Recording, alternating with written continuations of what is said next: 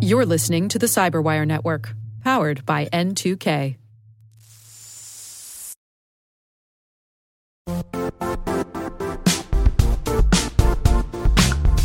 And now, a word from our sponsor, Zscaler, the leader in cloud security. Cyber attackers are using AI in creative ways to compromise users and breach organizations. In a security landscape where you must fight AI with AI, the best AI protection comes from having the best data. Zscaler has extended its zero trust architecture with powerful AI engines that are trained and tuned by 500 trillion daily signals. Learn more about Zscaler Zero Trust Plus AI to prevent ransomware and AI attacks. Experience your world secured. Visit zscaler.com slash zero trust AI.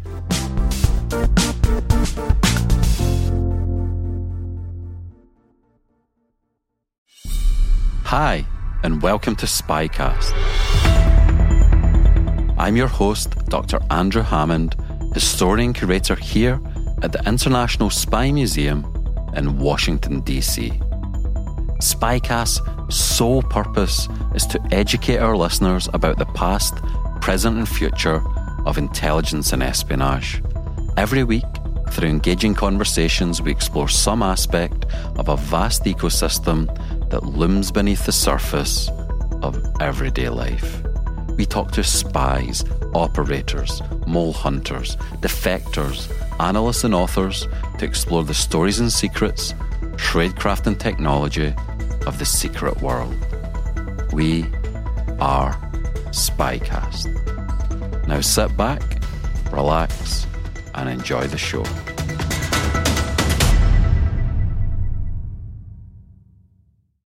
Today, I'm up at over 100,000 felonies.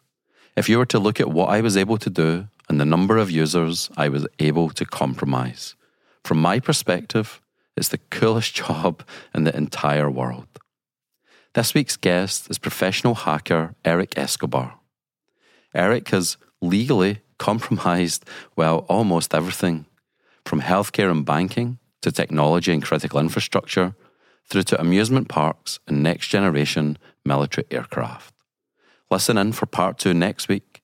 In part one, we touch on what keeps Eric up at night, thinking like a professional hacker, hardening your attack surface, i.e., protecting yourself and your information, and plain English explanations of important cyber concepts like kill chains and zero days.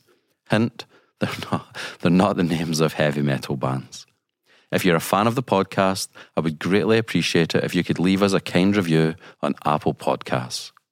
Make sure to check out this week's show notes for resources to learn more. Thanks for listening and enjoy this week's episode. I was just wondering, just to start off, Eric. So you're a professional uh, hacker. You attempt to compromise all different types of networks, from from the military through to amusement parks. I guess one of the first questions that I had just when I was thinking about this interview, you've seen quite a lot. Is there anything that keeps you up at night? Is there anything in the wee small hours where you're like, that one really like scares me?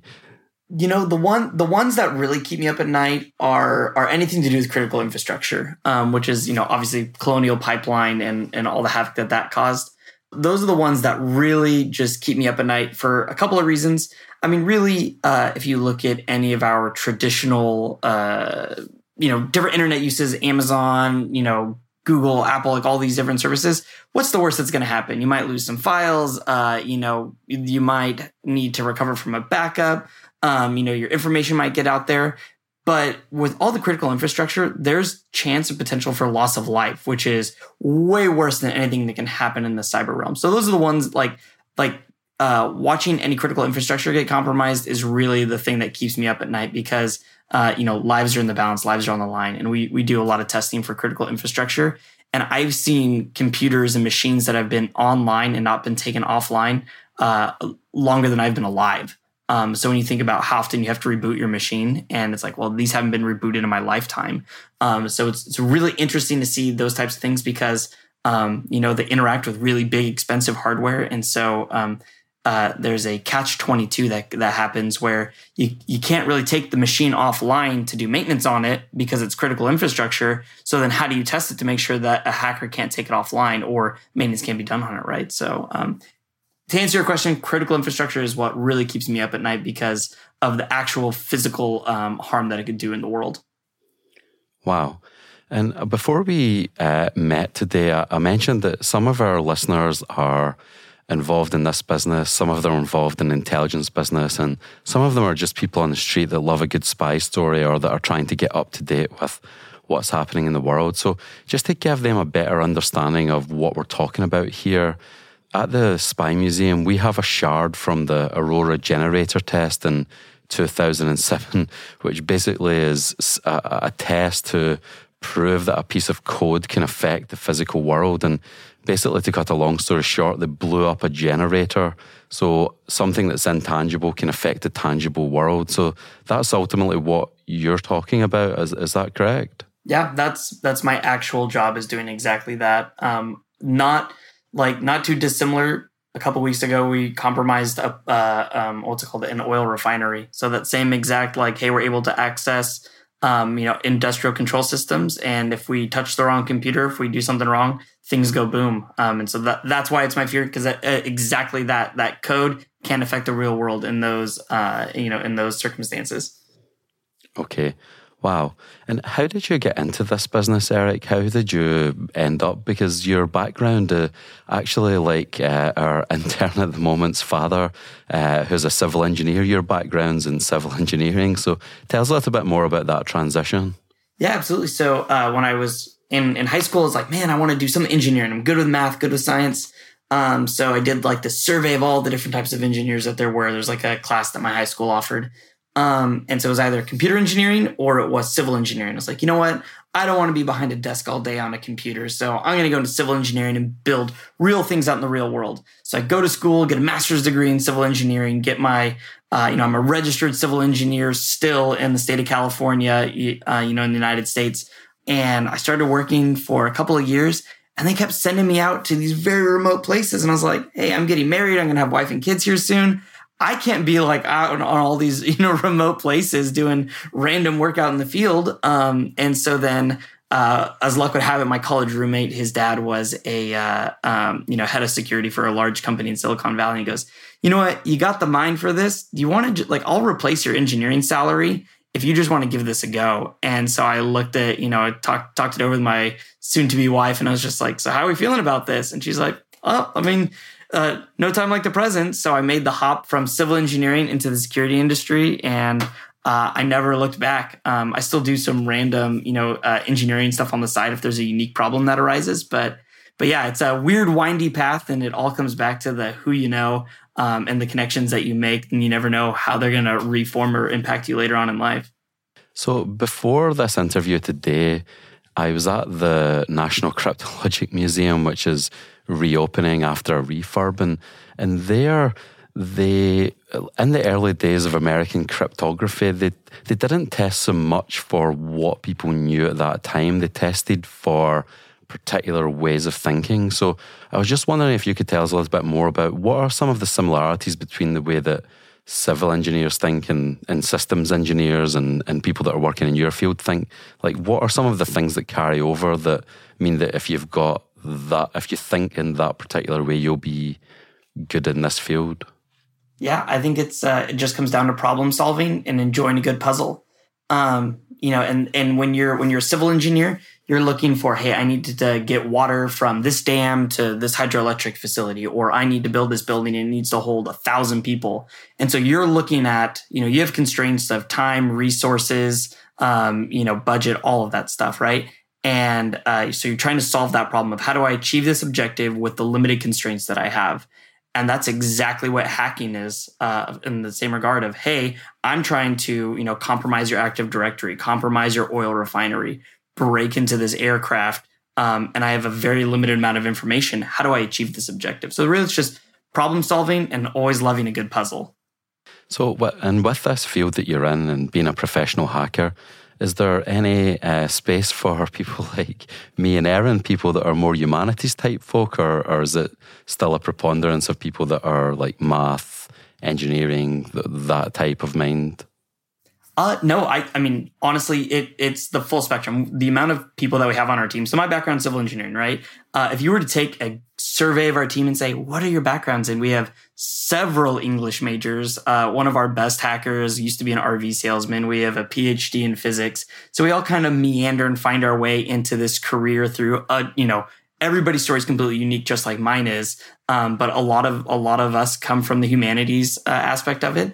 And um, really, the the aspect there that I that I think is most interesting is the the ability to communicate to your clients um, who are running these systems. Because yes, I'm very technical, but if I can't explain something in such a way to somebody who is maybe not as technical as I am, then my complete job has failed and fallen apart if I can't communicate that accurately. And and so I always make the joke to my wife, who's an English major, that um, I never thought that I would be writing this like I went into engineering so I wouldn't have to write a word a day in my life. Uh, and now I read, you know, several thousand pages of reports as I QA them for our team. And then I have to write several hundred page ports, reports a week for our clients. So, um, yeah, the humanities, it, it's definitely one of those things, just the ability to communicate, the ability to pull from historical, uh, you know, precedent and all that stuff. Pretty much the, the way that I see it for this industry is everybody has a unique skill set that is you know wildly in need even if you don't quite realize it yet. One of the things that i find really interesting about that industry is that a lot of the barriers to entry that exist for other fields are different in the in the cybersecurity realm. So for example if you want to be on the supreme court you have to have been to law school. If you want to be in the supreme court you don't have to have been to three or four law schools in the whole country, uh, but it's pretty much a certainty that you're only going to get onto it unless you've been to one of those three or four law schools. If we look at it historically, but it seems to me that the barriers to entry are are different in this in the field that you're in, and it also seems like. I could be naive or or idealistic, but it seems like it's more meritocratic in that sense because it's like you turn up in a kitchen as a chef people don't really give a monkeys where you went to chef school. They, are going to they're going to judge you based on what you cook for them. So I wonder if you could just talk about that a little bit for us. I find that really interesting about the field that you're in. Yeah, I've, you you hit the nail on the head. It's complete meritocracy as far as if you are good at what you do and you and you can communicate it, you'll rise to the top. Um, and that's absolutely what I love about it. And it's it's kind of funny because I have several of my friends who they see Eric, you know what, you know, this is what you do. Wow, you know, you get to work from home. That's awesome. Um, you know, the pay is great. That's even better. And I'm like, you know what? You can do it too. And so I have uh, a good friend of mine who was once a pastor, now turned hacker. Um, and same thing. He he's driven. He wants to do the work. He loves solving puzzles. And so he can apply all those communication skills and all of his other soft skills to the actual technical aspect of it. Um, my wife's college roommate is has a master's degree in biomedical engineering, and I was like, you know what, you could also do this too.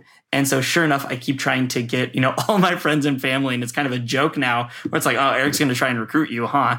Um, but but that's exactly it. The barrier to entry, you don't need a four year college degree to do this. Uh, you know, there when I started, there was no such thing as a cybersecurity program, and so if we did hire anybody, the closest match uh, potentially would be a computer science degree. Um, but really, what we care about most, at least on our team, is your ability to communicate and your ability to solve problems and your ability really just to think on your feet.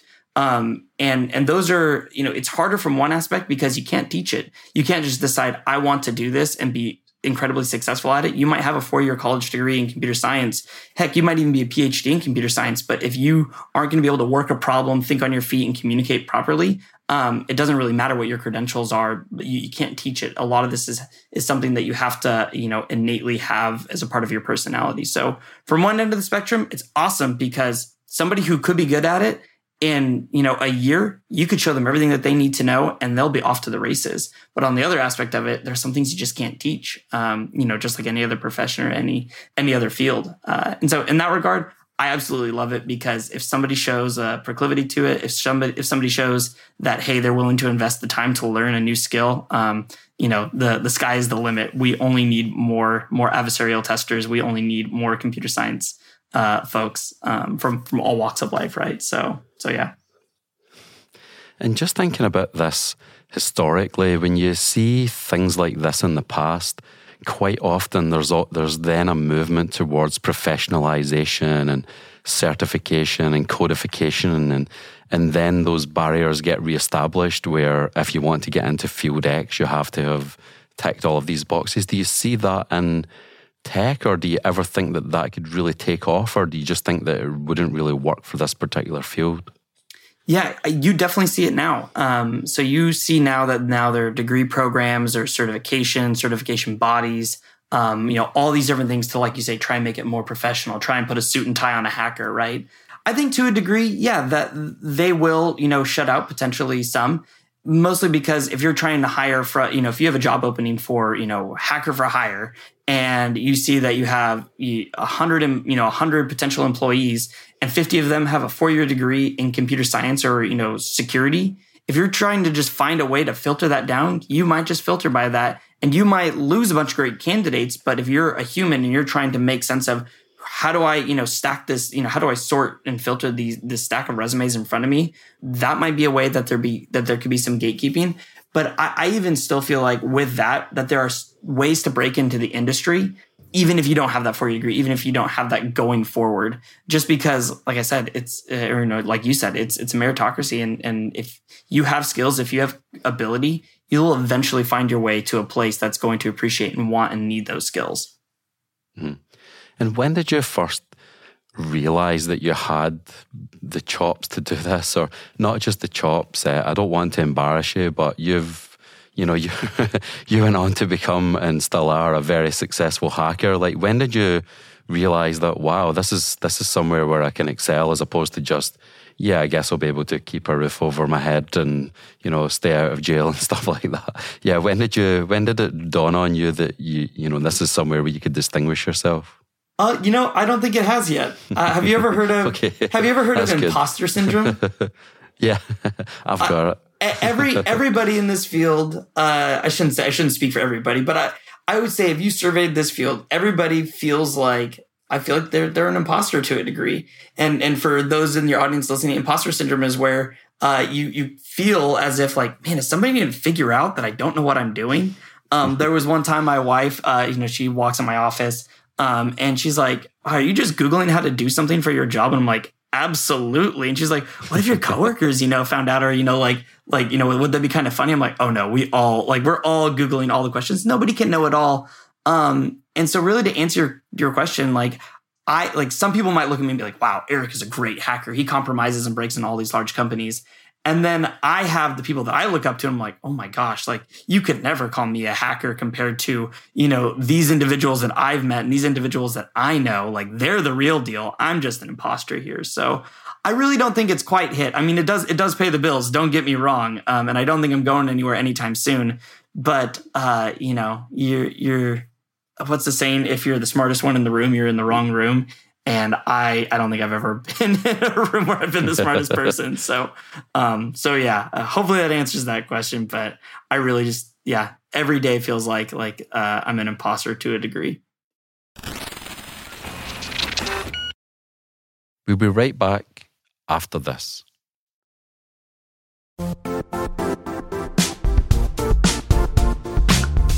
The IT world used to be simpler you only had to secure and manage environments that you controlled. Then came new technologies and new ways to work. Now, employees, apps, and networks are everywhere. This means poor visibility, security gaps, and added risk. That's why Cloudflare created the first ever connectivity cloud. Visit cloudflare.com to protect your business everywhere you do business.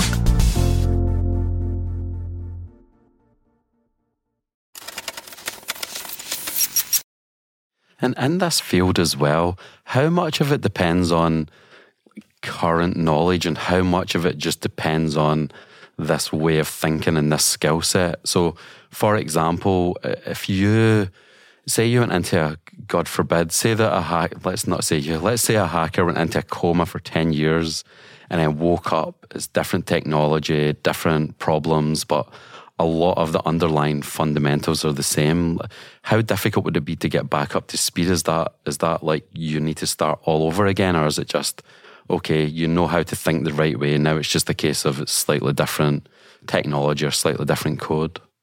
I think you could take any person who is adept at solving challenges with constraints, and they could get up to speed in this job in in a year be able to talk the talk, walk the walk, and in two years be able to hold the conversation in a room of professionals and nobody would knew that you never touched a keyboard a day in your life. So realistically um, my view anyways is that it is not about the tools. It's not about you know how the systems interact and operate. It just comes down to being able to you know the think on your feet. It comes down to being able to work through a problem with those constraints and anybody with that mindset I think that they could go into a coma for a hundred years, wake up and and still have that same of like, okay, I may not know anything. I may take some time to get up to speed, but it would not be like the nail in the coffin of like, oh, I waited too long. Like this has all gotten away from me because technology changes so rapidly that I'll, I'll go on vacation. I went on paternity leave um, last year and so, you know, I'm not hands on keyboard for like three months as, you know, taking care of kids and um, taking care of the family. And then I get back to it. I'm like, whoa, look at all these new attacks. This is really cool. Uh, you know, look at, look at all these things that are now available and look at all these things that previously, you know, we had no capability uh, to test. And now, you know, oh, wow, we bypass full disk encryption on a laptop. That's incredible. So it, really i think it is just if you're a problem solver you can do this job no problem doesn't matter when you decide to pick it up and full disclosure for our audiences, Eric was talking there. Uh, both Erin and I were on Craigslist looking for apartments in California because I think we're both going to have a career change coming up. Please do.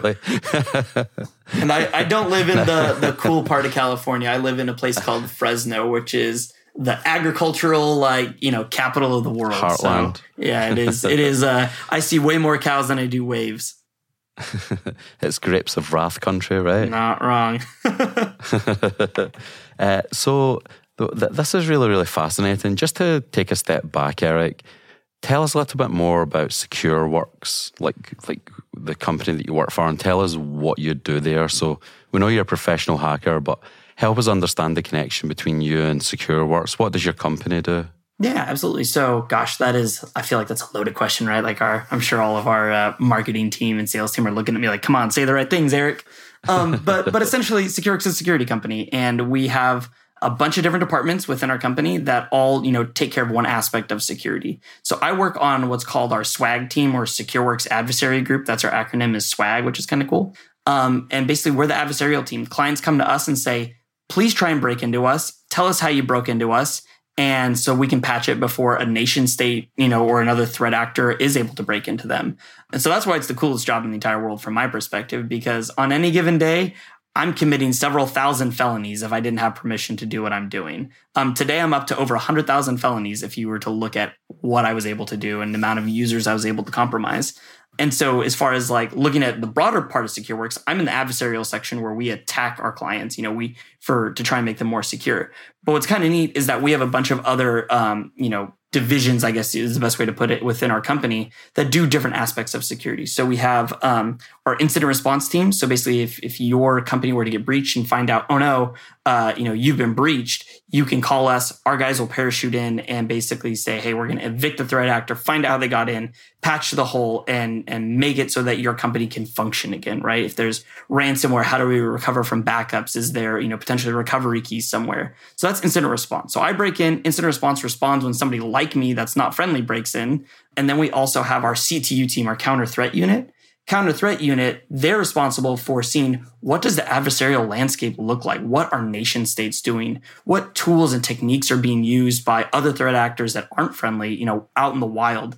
And then can we take what we've learned from there and apply it to our defensive products so that we're able to to make sure that an incident never happens because we catch it before it does right? So you can you can think of them as like you know the researchers in the field sampling all the things that are bad taking it back home and uh, and writing um, you know different definitions to be able to catch any of that malware going forward. Or you know it doesn't have to be malware it could be uh, more often than not how threat actors operate and you know their their operating principles. And then we have our, our flagship product, which is Taegis. Taegis is like um, it's an XDR platform. XDR is a fancy, basically way of saying it is your enterprise way to monitor how threat actors are, you know, potentially trying to to pivot into your network, how they're trying to access your network, and you know what does that look like? And can they catch that threat actor before um, you know before they're able to do anything? So it's kind of a fun cat and mouse game that we you know all those different divisions play against one another because incident response is like oh man like how could we find out you know what you're doing in your network? And you know there's always a cat and mouse game that goes uh, with Tate with our Taegis platform of hey can we bypass our own security product right? And so it's a it's a fun game to go back and forth and like okay you know we bypassed it here then they patch it and then they can detect it. And you know just going back and forth um, but really, it makes everybody sharper on our team. And same thing with counter threat unit. We're pulling in stuff that's being used in the wild, um, so we can see, hey, what is you know what are threat actors in nation states and other um, you know adversarial groups? What are they doing? What do we see? So that's in a very like that. That is a, a, a very quick and concise you know summary of what we do but it's really fun because you get it from all different angles you get to see uh, what's happening in in the basically cyberspace on the internet Wow. And how do you spell that, Taegis? Uh, t- I should know this. T A E G I S. So this is like a model for just protecting a network. Oh, just correct? protecting network. It's protecting. Oh, your, sorry, your, not just protecting a network. Yeah. yeah. So so it's uh, I did spell that right. I had to look it up just to make sure. Yeah. So it's so it essentially goes. You know, you it looks at your your network holistically and basically says, you know, not just, hey, what is happening to the server? It looks at your network holistically and says, you know, do we notice weird patterns? Do we see um, machines that have maybe not connected to other machines? Do we see authentication attempts that shouldn't be from certain hosts? It does a wide range of different things to look not just at one single endpoint device, not, hey, was this one computer compromised, but evidence of compromise throughout your entire network. Um, because oftentimes, if I'm going to break into like to get a little bit technical, if I'm going to break into your network, I typically don't like to use malware. I typically don't like to use, um, you know, some some tool that's going to get captured. What I typically do is find a way to gain credentials, you know, someone's username and password, and then I use their user account to basically do everything throughout their um, throughout their network. So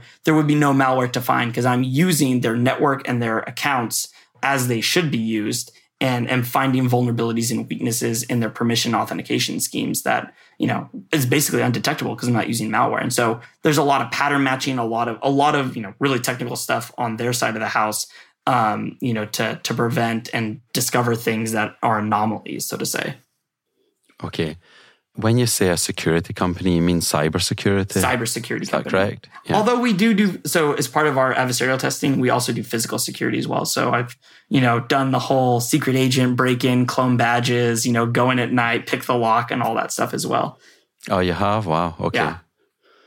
One of the things that I was that that I'm interested in is, you know, with this field, you know, like Spycast is on the CyberWire network now and we've tradi- we've done traditional intelligence espionage and, and people kind of get that more or less okay that's over here.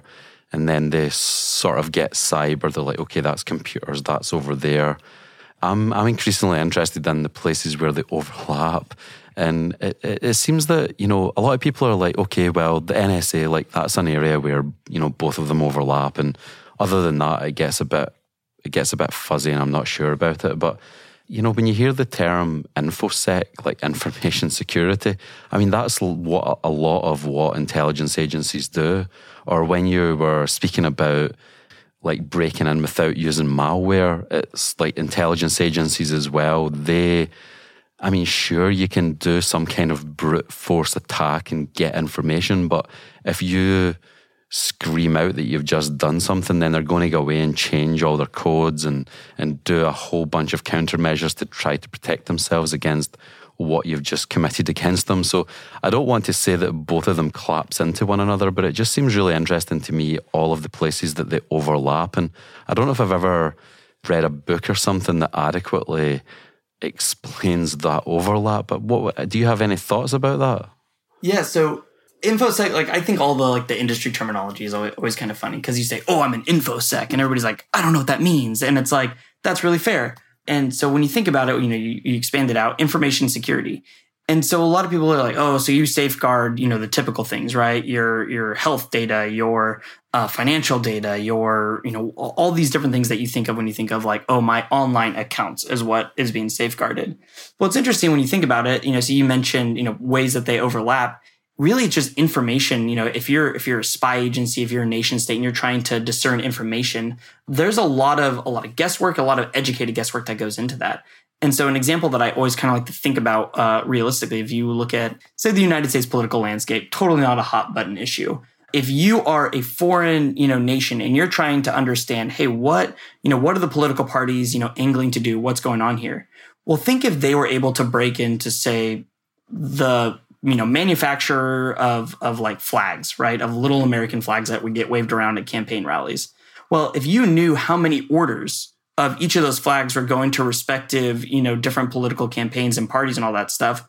Well, now you've built up just with that information of orders of flags. If you're able to compromise a small manufacturing place, now you know all the ordering, all the processing information of how that goes, typically logistics of who, how, where, and why those flags are going to be in that position. You typically know how many are in the war chest or how many expect people they're uh, expecting at a campaign rally, right? And so there's it, it's one of those things that it's information security because you don't necessarily know how the information is going to be used. You know, you might have a threat actor that breaks in trying to that same flag company, trying just to steal you know email addresses so that they can send out you know phishing emails just willy nilly, or you might have a nation state trying to compromise that same flag factory for the purpose of trying to divine what does the political landscape look like in the United States for the upcoming midterms. There's a lot of there's a lot of hypotheticals and then there's a lot of like oh you know where things actually overlap like you said with NSA and other intelligence agencies. And even for it seems to me that even for like for someone like you that's in the private sector this is still part of your world because the companies and so forth that you're doing this penetration testing for, this hacking for, it seems to me that quite a few of them will be trying to protect themselves against nation state actors like Russia and China and hacker groups that are affiliated with intelligence agencies from those countries. So, uh, I mean, that's quite interesting as well. It seems to me that whether you know you don't you don't have a choice in the matter almost because because nation states have large amount of resources. They can put manpower to a problem for decades and decades, theoretically, or or even longer. Uh, so people like you are up against this these foreign intelligence agencies. It's it's not like a matter of choice. It's just it just is. That, that's quite interesting to me. Yeah, and that's I mean you hit the nail on the head. Is the way that I always like to think about it is that if I if I said, "Hey, Andrew, you know what? I'm going to send 12 special force, you know, 12 special force operators to come break into your house. And if I said that and then, you know, got plastered all over the news, oh my gosh, can you believe Andrew, he got compromised because 12 Navy SEALs kicked in his door. Everybody be like, well, yeah, it's a normal person against 12 well-trained Navy SEALs. Of course that's going to happen. What do you expect? But, but realistically, in the cyber domain, it's even worse because you have nation states that are funded with millions and billions of dollars, potentially targeting, you know, a small company, a medium-sized company, even a large company. Um, even if you look at a large company and you said, "Hey, 12 Navy SEALs kick your door your way in the door," you know, a, a lot, you know, the news, the you know, the media apparatus would be a lot more friendly, saying, "Oh, well, yeah, no one would no one would expect that they should be able to withstand an attack against a nation state." But that's what we're asking everyone to do. I mean, that's what we're asking you and I to do every time we're trying to protect our email, every time we're trying to use encryption for anything, login passwords to Facebook, Instagram, all your social media accounts. All of these things have to be able to defend themselves against, you know, the latest and greatest technology threat actors and, you know, the equivalent of the digital Navy SEALs. And, and that that's exactly it is that it's is that we are having to you know, do this not by choice, but because this, this is the state of the world. And not only, you know, to, to break down the analogy even more of like 12 Navy SEALs kicking in your door, they can do that from their respective countries. So they don't even have to like get out of bed, you know, to potentially perform that attack. Whereas if they were, you know, physical actual operatives, they would have to. Um, and so that's that's just the reality of where we live is that um, you know all of this information is constantly being attacked 24 hours a day, seven days a week from you know uh, like hacking groups that are built out of teenagers, right? right? The most recent um, hacks I think of, of Uber was tied to Lazarus Group, which is a bunch of teenagers, right? Um, I could be totally wrong on that. I'm pretty sure. I think that's right, but the analogy stands up. It could be anybody, could be nation state, could be a bunch of teenagers um, across across the world. So it is. It's one of those things that when you when you frame it in that mind, you're like, yeah, that's a really hard problem because turns out countries have a lot of resources that if they want to break in somewhere, they can apply hundreds of people potentially to focus on one problem, you know, to to put in all that brain power into and trying to break in.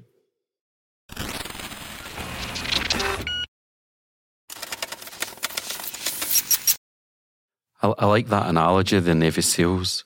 I, I, was also just thinking that the Navy SEALs can't break your door down while eating a bag of Cheetos, but a hacker uh, overseas can, right? Absolutely.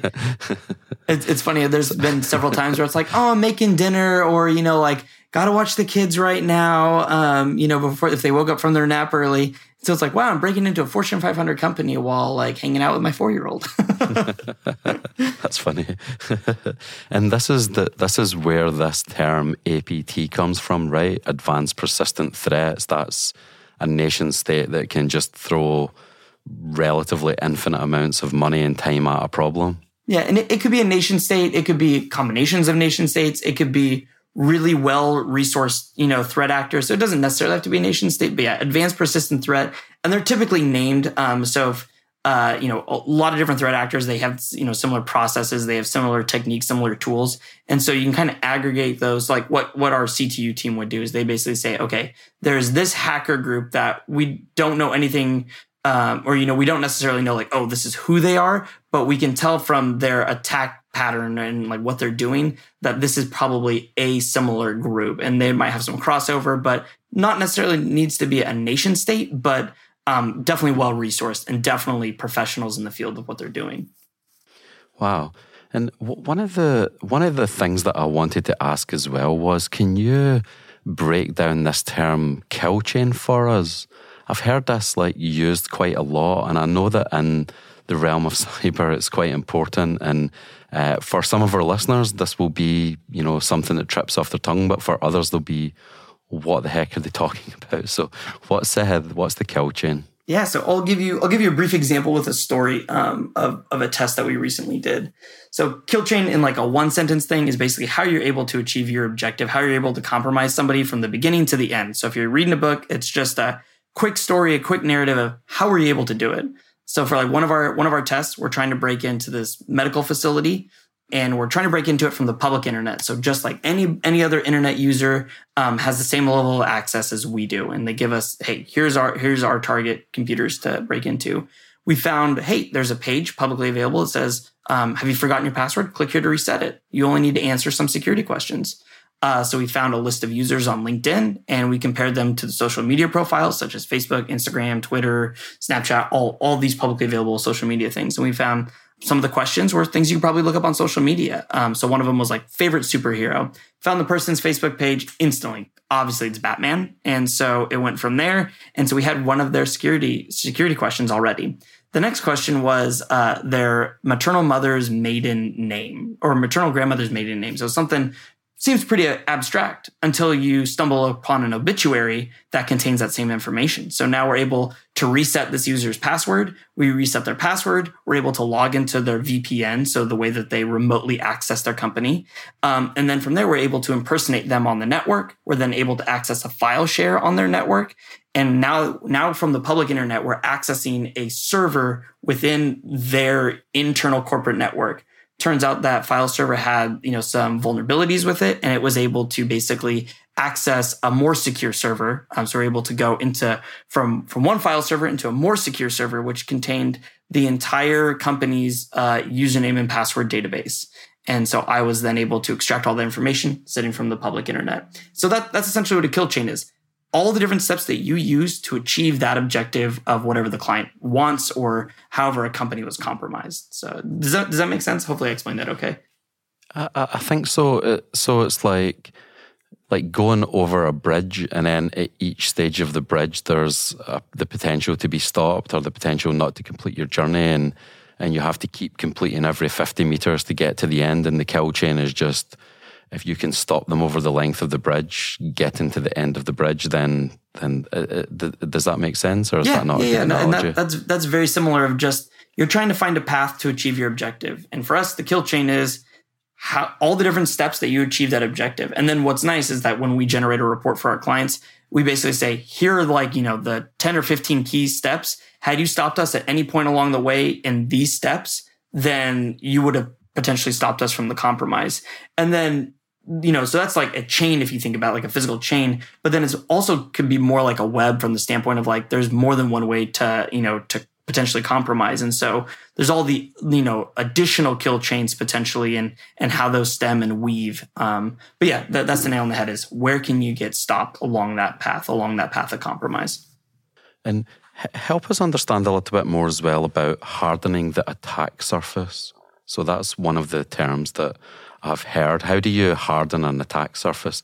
Break that down for our listeners. Yeah. So, um, say you're just a standard a standard computer user, right? You um, you have your just your standard laptop, and let's talk about like hardening your laptop. Or you know, this sounds like a really oh, we got to harden, no secure, you know, batten down the hatches kind of thing and really um, it's it's not that dissimilar from just like if you're in standard you know com- large companies try to harden their systems just like you could harden your laptop. So hey maybe the password that you used to log into your laptop maybe that's just you know a four digit code. Well if you're trying to harden it make it harder for somebody to get in instead of having a four digit code, maybe use a sentence that's like 15 characters long so it's easy to type in your keyboard. That would be one way that then I couldn't just potentially guess what your password is, you know, if it's four zeros in a row. Um, other things that you might do is, hey, I'm not gonna, um, you know, potentially connect to like public Wi-Fi. Or if I am, I'm gonna use something like a VPN to protect my internet traffic as it leaves my computer. Other things of like like trying to harden yourself might be something physical. I'm not going to leave my laptop in my backpack in the back of my car when I go to the grocery store, right? So um, so it doesn't have to just be in the in the you know the digital domain. Um, and there's a lot of things like that, like just enabling something like multi-factor authentication, which is like if you log into your bank, you log into something else where you get like a text message or you have to you know hit a hit a button on your phone. Just adding those simple things is is hardening you know your attack surface, is limiting your attack surface so that um, if I'm trying to break into, say, your your Facebook, your Gmail, your Instagram, um, and there's a second factor authentication, uh, I would need to, I would basically need to steal your phone in order to, you know, get that second factor of authentication. And same thing if you're using a hard, unique password that I couldn't just guess. Well, good luck then. There's this something else that I don't know. Um, so that that's really all that it is. Is it's a really simple concept of just you're you're limiting um, the way that somebody like me is going to be able to easily break into you and just creating more and more barriers of difficulty. Okay. So it's it's almost like it seems it's almost like defense in depth rather than one huge wall like in the Game of Thrones. It's just here's like two dozen walls where I'm going to make it I'm going to make it really difficult for you to to do this and it's probably going to be easier for you just to go somewhere else and make your make your life easier and that's the so there's there's always an analogy that I like to, or, or it's, it's more of a joke. Um, of you're you're camping with your buddy, uh, you and your buddy at your campsite, and a bear stumbles into your campsite, and you start putting your shoes on, and your buddy leans in and he goes, "There's no way you're gonna outrun that bear," and he goes, "I don't need to outrun that bear. I just need to outrun you." And that's ex- and, and, that's exactly what like it is. ha- hackers hackers are lazy. We're opportunistic, and um, you know we're not going to struggle and try and, and try and crack the hardest server if you know the next server over is going to be something that is old and outdated and easy to compromise we're always going to go find the path of least resistance and so in that same case if you are a hardened target if you're a target that has multi-factor authentication unique passwords for everything and long passwords uh, I'm not necessarily going to go after you. I'm potentially going to try and find another way, um, either into your system through somebody else, or I'm, you know, just going to leave you alone altogether. And so that, that's really all that it is, is just adding, we, you know, it's like layers of security, right? So, um, doesn't have to be, like you said, one big wall, but hey, little incremental steps that you could do just to make it my life harder as a hacker. Okay. And just before we move on from uh, this, these definitions, which are really, really helpful, by the way. Thanks so much for doing this and indulging me. Uh, zero days, this is the last one. Help us understand what zero days are. Yeah. So uh, zero days.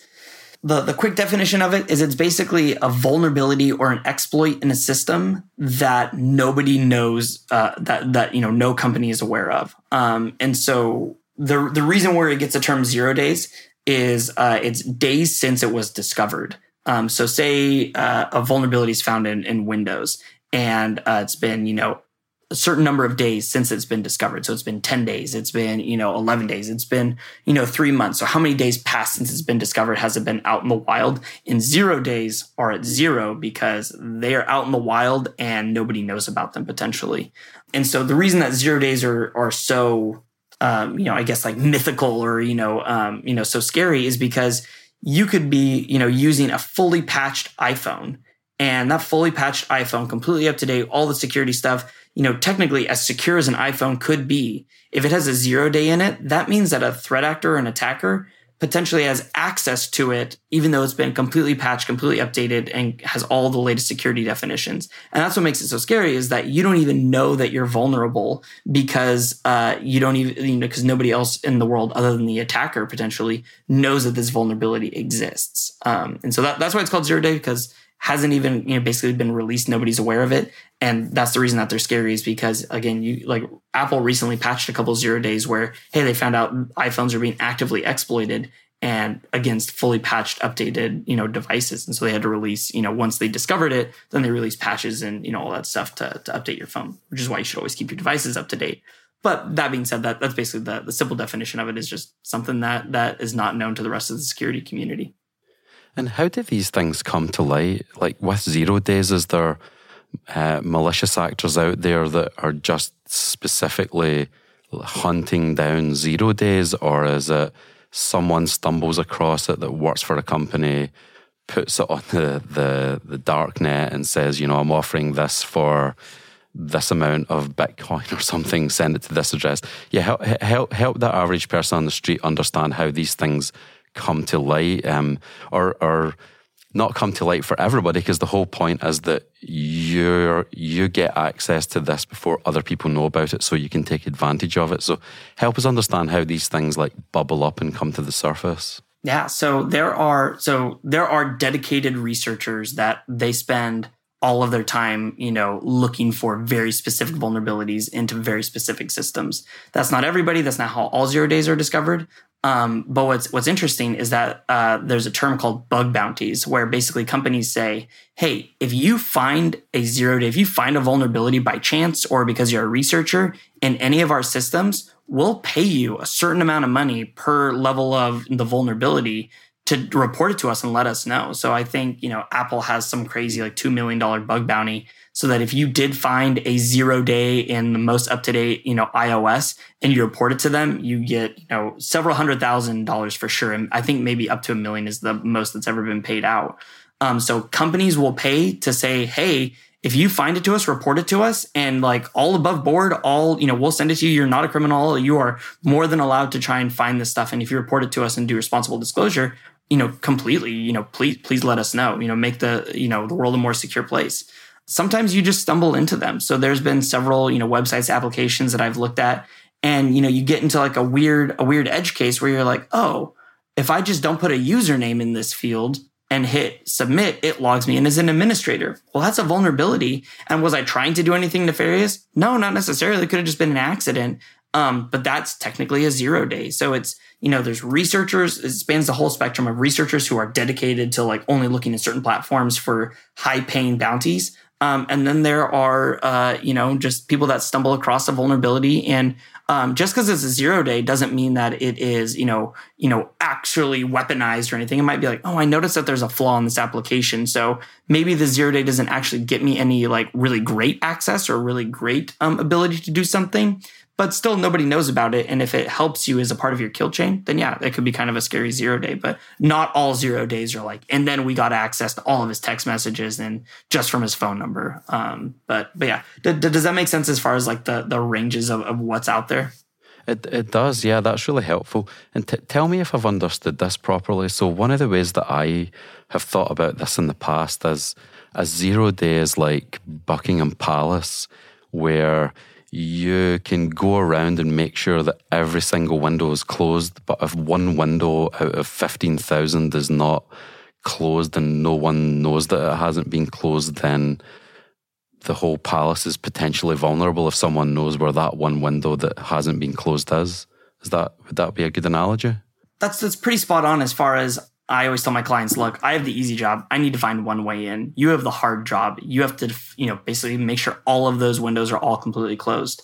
In the past, it used to be exactly like that of like, hey, you find one window open, game over, you've completely taken over the entire thing. Um, different applications, different websites, different, you know, physical devices like iPhones and Android phones um, they're starting to implement, or not starting, they have implemented additional security layers and security features so that, um, say you're to compromise an iOS app or an app on an uh, on an iPhone, um, you know, there's things like the secure enclave to get really technical that keep you know things like keys and private data uh, secure on those devices. So, um, you know, for some networks, you know, there are some times where if you get a zero day on that network, or if you're able to compromise that network, you have the keys to the kingdom and you can run around all of Buckingham Palace, you know, scream at top of your lungs and you have, you know, you are good to go.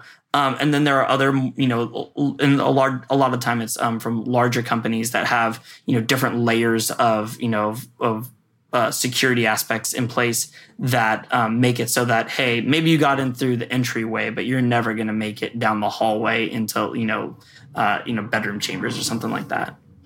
And in the context of Buckingham Palace, the kill chain would be everything that's trying to stop you getting into the Queen's sorry, RIP, the King's bedroom. Yeah, the King's bedroom. Um, it would be uh, it would be the fence, it would be the electronic security system, it would be the dogs, it would be the security team, it would be the windows, it would be the material of the windows, it would be the sensors in the hallways. All of those things are trying to stop you getting through to the end.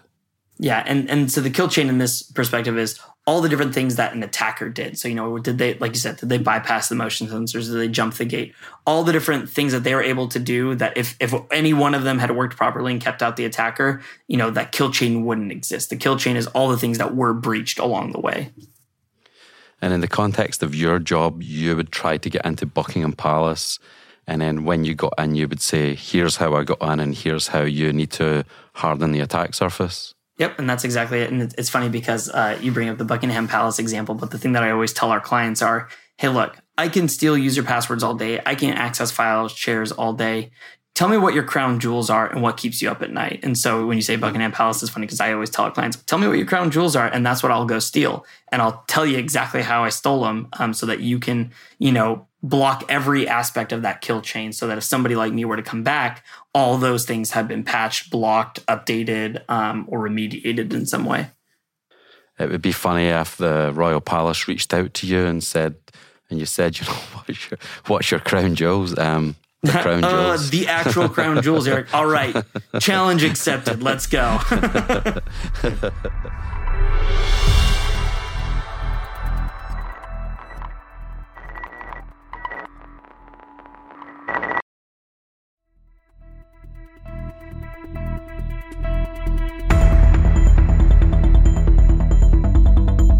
Thanks for listening to this episode of Spycast. Go to our webpage where you can find links to further resources, detailed show notes, and full transcripts.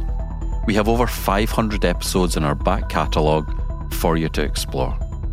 Please follow the show on Twitter at INTL Spycast and share your favourite quotes and insights or start a conversation.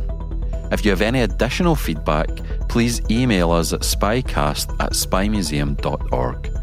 I'm your host, Dr. Andrew Hammond, and you can connect with me on LinkedIn or follow me on Twitter at Spy Historian.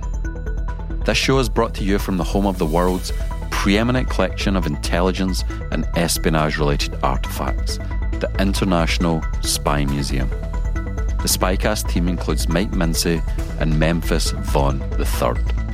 See you for next week's show.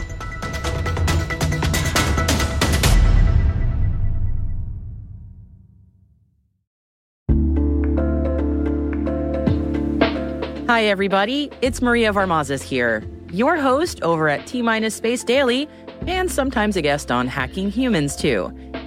We here at N2K Cyberwire work hard to bring you concise, intelligence driven news and commentary, and we'd like to know how we're doing please take a few minutes to complete our audience survey and share your feedback to help us continue to grow and meet your needs. Visit cyberwire.com slash survey. That's cyberwire.com slash survey to get started.